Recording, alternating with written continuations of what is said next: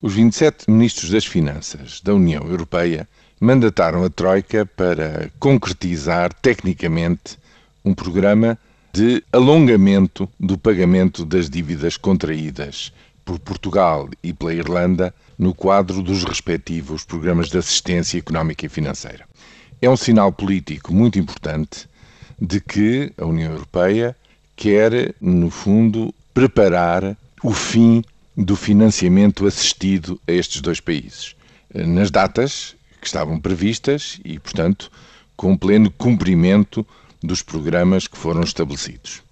E qual é o problema de Portugal? Já foi dito várias vezes, nunca é demais recordá-lo, é que ao longo dos próximos anos, até ao fim da década, há uns três ou quatro anos em que há grandes picos de reembolso, digamos assim, acabam as maturidades, é preciso devolver aos credores o dinheiro que foi emprestado à República Portuguesa e, portanto, este alongamento significa, se quiserem, uma terraplanagem, evitar os picos de pagamento, tornar mais fácil, em termos de tesouraria, o cumprimento da dívida ao longo de mais tempo. O Ministro das Finanças disse que não precisa de adicionais 15 anos, que menos do que isso será uh, suficiente e será correto, mas para já isto significa que está facilitado o caminho por essa via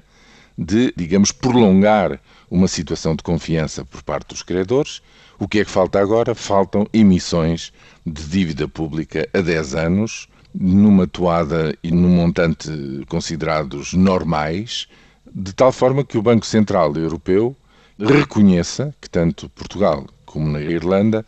voltaram a reganhar a credibilidade plena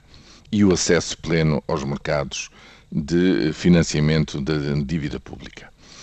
Portanto, esse é, digamos, é o caminho que está pela frente, que vai ser, no nosso caso, no fundo, posto em prática ao longo dos próximos meses. E uma coisa é certa: a partir daqui, a envolvente financeira passa para segundo plano, no sentido de que agora, mais grave do que qualquer outra coisa, é a relação entre a economia e o orçamento do Estado. Ou seja, até que ponto é que se consegue um caminho